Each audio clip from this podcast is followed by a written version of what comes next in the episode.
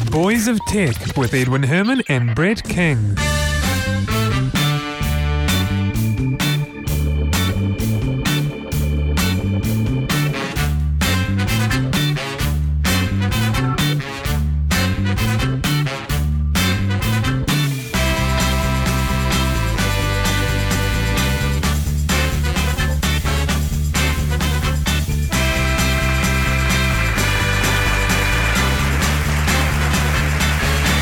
Thank you very much. Welcome, everybody. Nice to have you along for episode 62 of The Boys of Tech for Monday, 19 April 2010. My name is Edwin Herman, and as always on this show, my co-host Brett King joins me over Skype. Welcome along, Brett. Howdy. Well, Brett, I guess this week we'll go straight into the stories because, you know, Microsoft has done something a little different. They're making a social-oriented phone. They are two social-oriented phones, in fact. Two of them? Yes. The Kin 1 and the Kin 2. Now, as I understand it, these phones offer features to basically share information over existing social networking services? Yes. They allow you to easily upload whatever you've created or done onto Twitter or Facebook or other social networking sites all through them. They've been designed as they're a feature phone. They're a phone with specific features. They're not a smartphone. They don't have the ability to download extra apps and do all of the other fancy stuff you can do with your iPhone and all that sort of thing. And they're not your standard, just everyday kind of phone. They're very much marketed at the younger audience. Now, I understand that they've got an interesting user interface as well, where you basically You drag an item to a spot on the phone, and then you drag your contacts onto that spot, and that's how you share the item with people in your network. Is that right? Yep. Analysts have kind of give a mixed message as to whether this is going to be a success. Some say that it will, and this is what's needed because, you know, this is where things are at. Young people are sharing stuff. But then others say, well, they're not convinced that there really is much of a space left for, you know, what are called feature phones. Indeed, because you can do basically everything this phone can do on a smartphone. It's just been kitted out to do its particular brand of features as best as it can do. Do you think this could be a price point thing? It could be that they're not going to charge the same as they would for a smartphone. I would say so. I would say there will be definitely a lower price point for these particular phones, these particular devices, than for a fully featured smartphone. But we're not talking about, you know, a skimping on this particular device, these devices. They're coming with a pretty good amount of memory in each of the phones, depending on whether you get a Kin 1 or a Kin 2. It's, I think, 2 gigs and 4 gigs? Yes. Can't remember exactly, but I think it's that. They both come with a high-resolution camera, not your standard crappy resolution camera you get on your generic phones these days. Good high-resolution one and direct access, a fold-out QWERTY-style keyboard, which a lot of people like.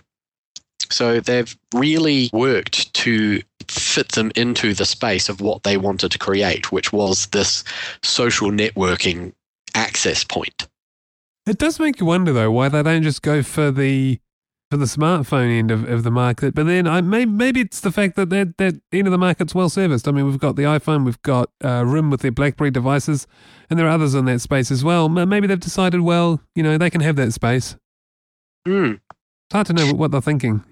It is. It's hard to know exactly where where these phones will fall in the graph of, you know, profitability, saleability of devices until it actually gets out there and people start buying it. We'll see whether or not the market that it's aimed for picks it up and goes with it. I mean, if we're talking, maybe high school kids? Yep, high school kids, early university style. See, that would be attractive if it had a good price, because then you could do the kinds of things that you can do on a smartphone. Obviously, not everything, but you can do the social networky side of things, and not have to fork out a huge amount that you would otherwise for something like an iPhone. So yeah, maybe they're onto something. Indeed, certainly not something I'd get. What about you? No, we're too old. Indeed. We'd be definitely not cool enough to have one of these phones. Well, in fact, when we were at university, I don't think there were social networks. No. We had IRC, and that was cutting edge. Well, actually, that's right. We did have IRC. Yeah, in fact, didn't we run our own servers for a while? Yes, we did. There was, I think, 3 servers in New Zealand, I think. One in... No, how did it work? There was one in Christchurch, one in Wellington. One in Auckland. Was it Auckland, was it? Yeah. That was our little network. Mm-hmm. That was fun. It was a good experience. It was a good learning thing. Yeah, the thing is, these days, people don't get to learn like that anymore, you know, about the internet protocols and the way the net works and all this stuff. No, everything's instant gratification. I want to download an app that does it for me. Yeah, exactly. Yeah, we had to configure these things, didn't we? We had to...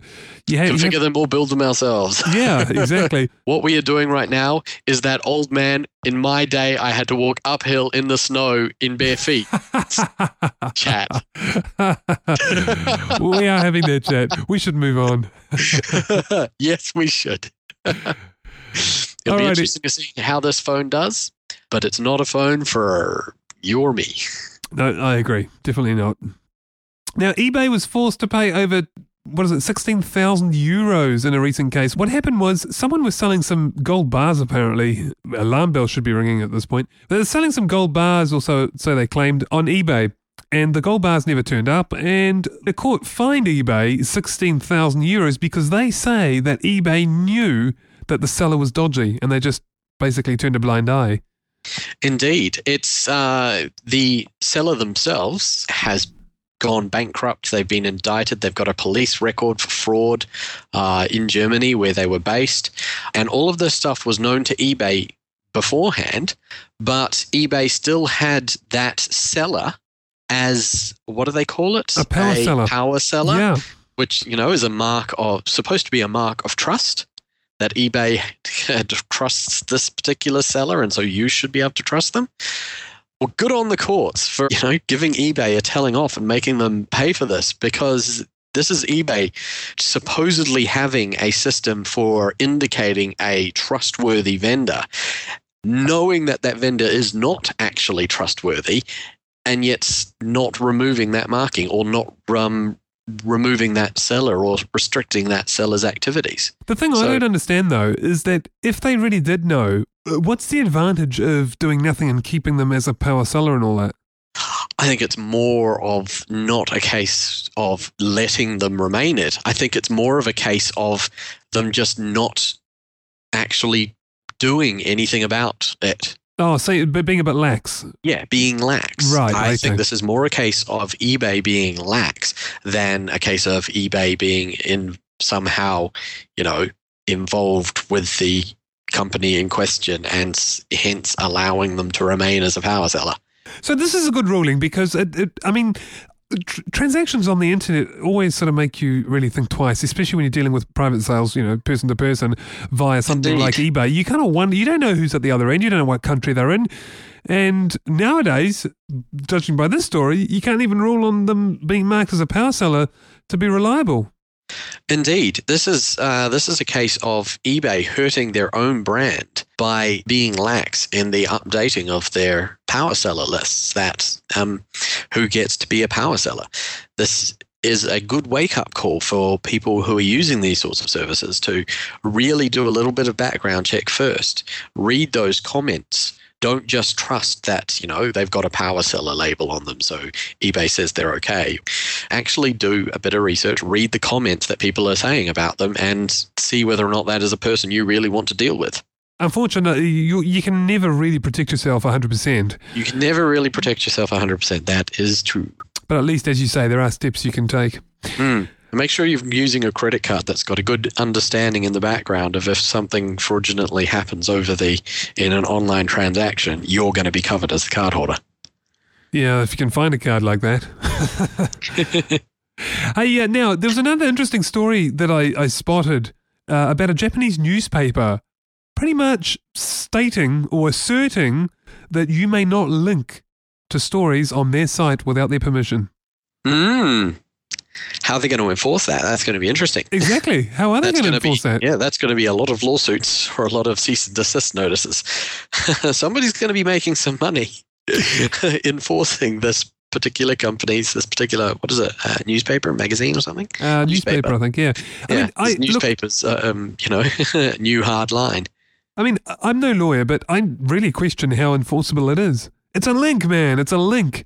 Indeed. It's a link to something that is available on the internet and obviously freely available on the internet. It's not behind a password. It's not behind a login screen. It's not behind a paywall or anything like that. Exactly. It's obviously freely available on the internet, and they're just wanting to have some sort of control over, what was the term? Oh, deep linking? I think that's what it is. Yeah, deep linking, where you link basically to a you know, something you can't get to from the front page easily. You have to kind of go through a few links. A direct link. Mm. But, I mean, the thing is, there are other techniques they can use. They can use a technological solution that will work in most cases, like checking the HTTP referrer in the transaction, and if it doesn't come from their site, then reject it. I mean... Indeed, which would be a much easier way to do it. Exactly. I mean, it won't filter out everything, because some people have the HTTP referrers set to either a fake value or no value.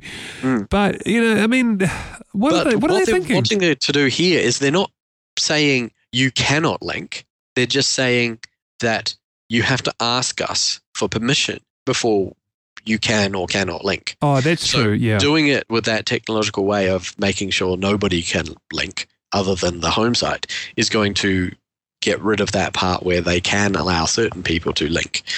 I wonder what their criteria is. Well, maybe we should try it. We should drop them an email and say, hey, can we link to a story? Mm. Do a little test.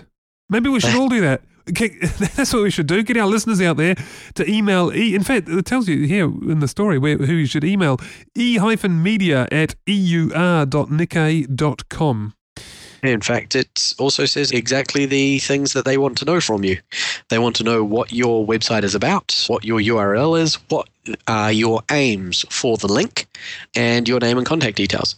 That doesn't seem too bad. No, true. It's generally, it's generally accepted, or it was generally accepted web etiquette for when you're creating a website and linking to something else within somebody else's website that you contacted the person and said, hey, can I link to this?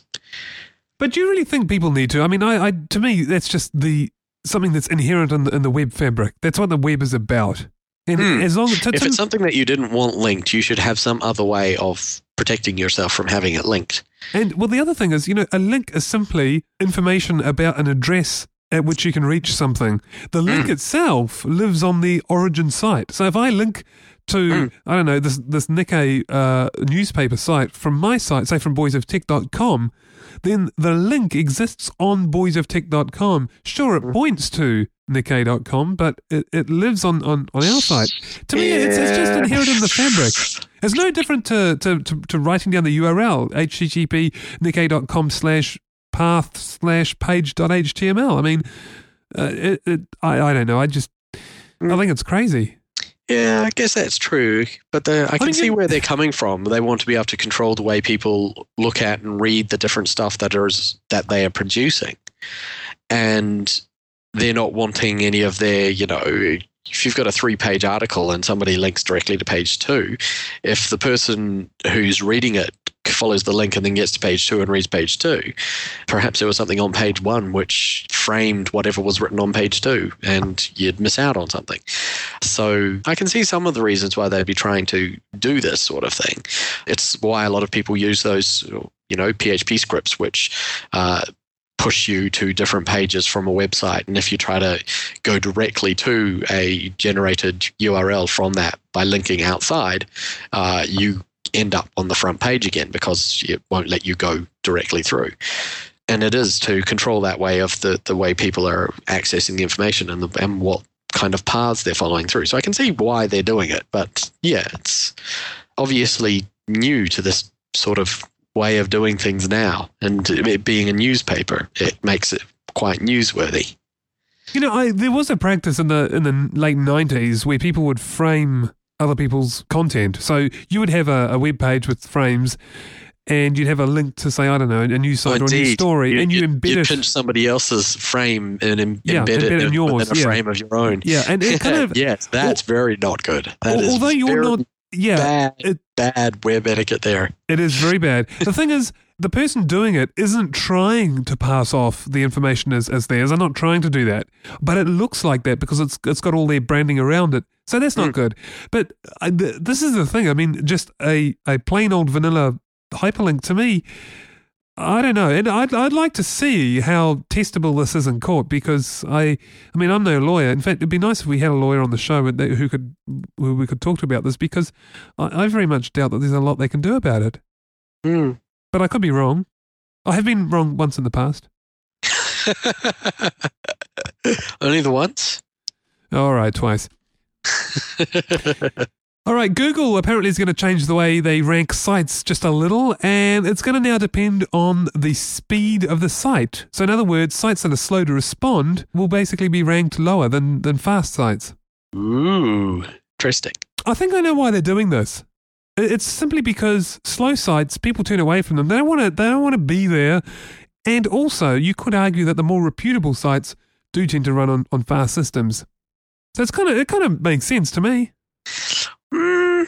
Kind of. I can see situations where, you know, the more reputable information about something would be hosted on a slower site, or, you know, possibly a cheaper site than other things that talk about it. The thing is, according to Google, it's only going to affect a very small number of sites. So I really do think what they're doing is simply looking at the ones that are really slow and unresponsive and just either well overloaded or simply poorly maintained. Mm-hmm. And just kind of ranking those down a little. I mean, they do, like I say, they have claimed that it's a very, very small percentage, less than 1% apparently, mm-hmm. that are going to be affected by this. We'll see how it works. Because I wonder how that would be affected by, you know, situations which you don't see quite as much nowadays, but you did see a lot in the past. And you still do for some interesting side bits of the phenomenon of slash dotting, where something is mentioned on a really popular blog or news site. And so everybody goes to the website that is linked off of that and then crashes that server. Yeah. I wonder how that would affect that particular, you know, that particular page's or that particular site's rankings on Google when they suddenly slowed down for a day or two while people were constantly hammering that machine because they had been linked off of a very popular website. Well, I'm sure the algorithm will be slash-dot proof. Well, I mean, by that I mean they'd probably take an average over some time. I'm sure they would, but it's yeah. Look, I can kind of understand this, and you know, it is frustrating when you find stuff on a really really slow site. You just want to move on, and in fact, Google have said that people when they search for information, that visitors basically discriminate against slow web pages. They don't like them. They don't go there. They close. Slow and ugly web pages. Yeah, ugly is the other one. I don't quite know if you can quantify ugly, but if you could, they could add that into the algorithm. The uglier the page, the lower the ranking. How would that be?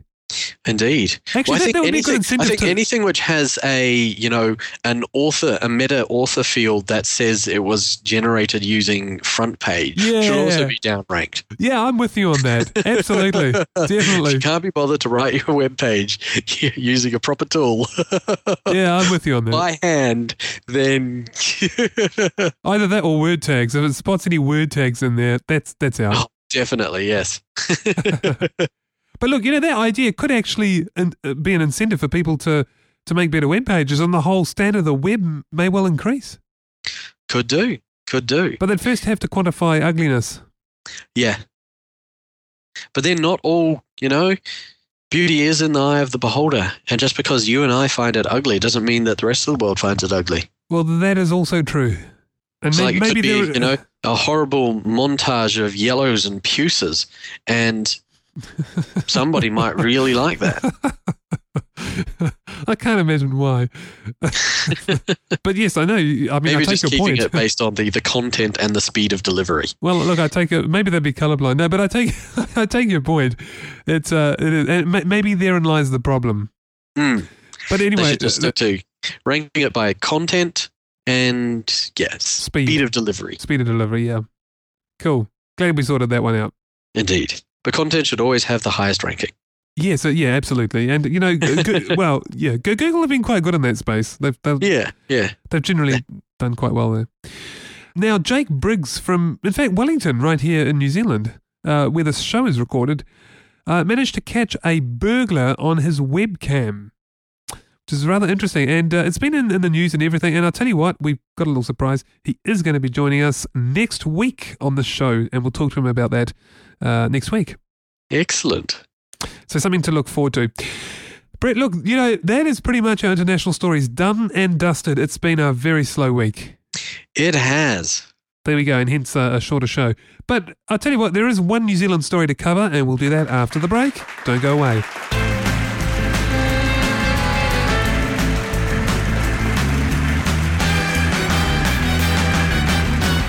All right, welcome back.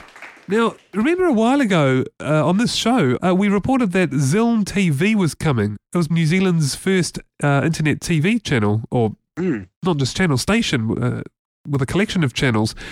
And TelstraClear have now announced that they are zero rating it. You know, we talked about the you know, I think one of the comments we said back then was that great idea, but hey, it's not going to work unless ISP zero rate it, because who wants to pay for extra bandwidth? I mean, you know, we have ridiculously low caps here in New Zealand as it is. Yeah, exactly. But now this is great news. TelstraClear have said it's zero rated. Yes, that's brilliant. Have you tried it? I was browsing it just before. They've got some really interesting stuff on there. I was checking out the Odeon channel, which is all really old 50s and 60s black and white movies and documentaries and hilarity. Looking at old documentaries and is just bizarre.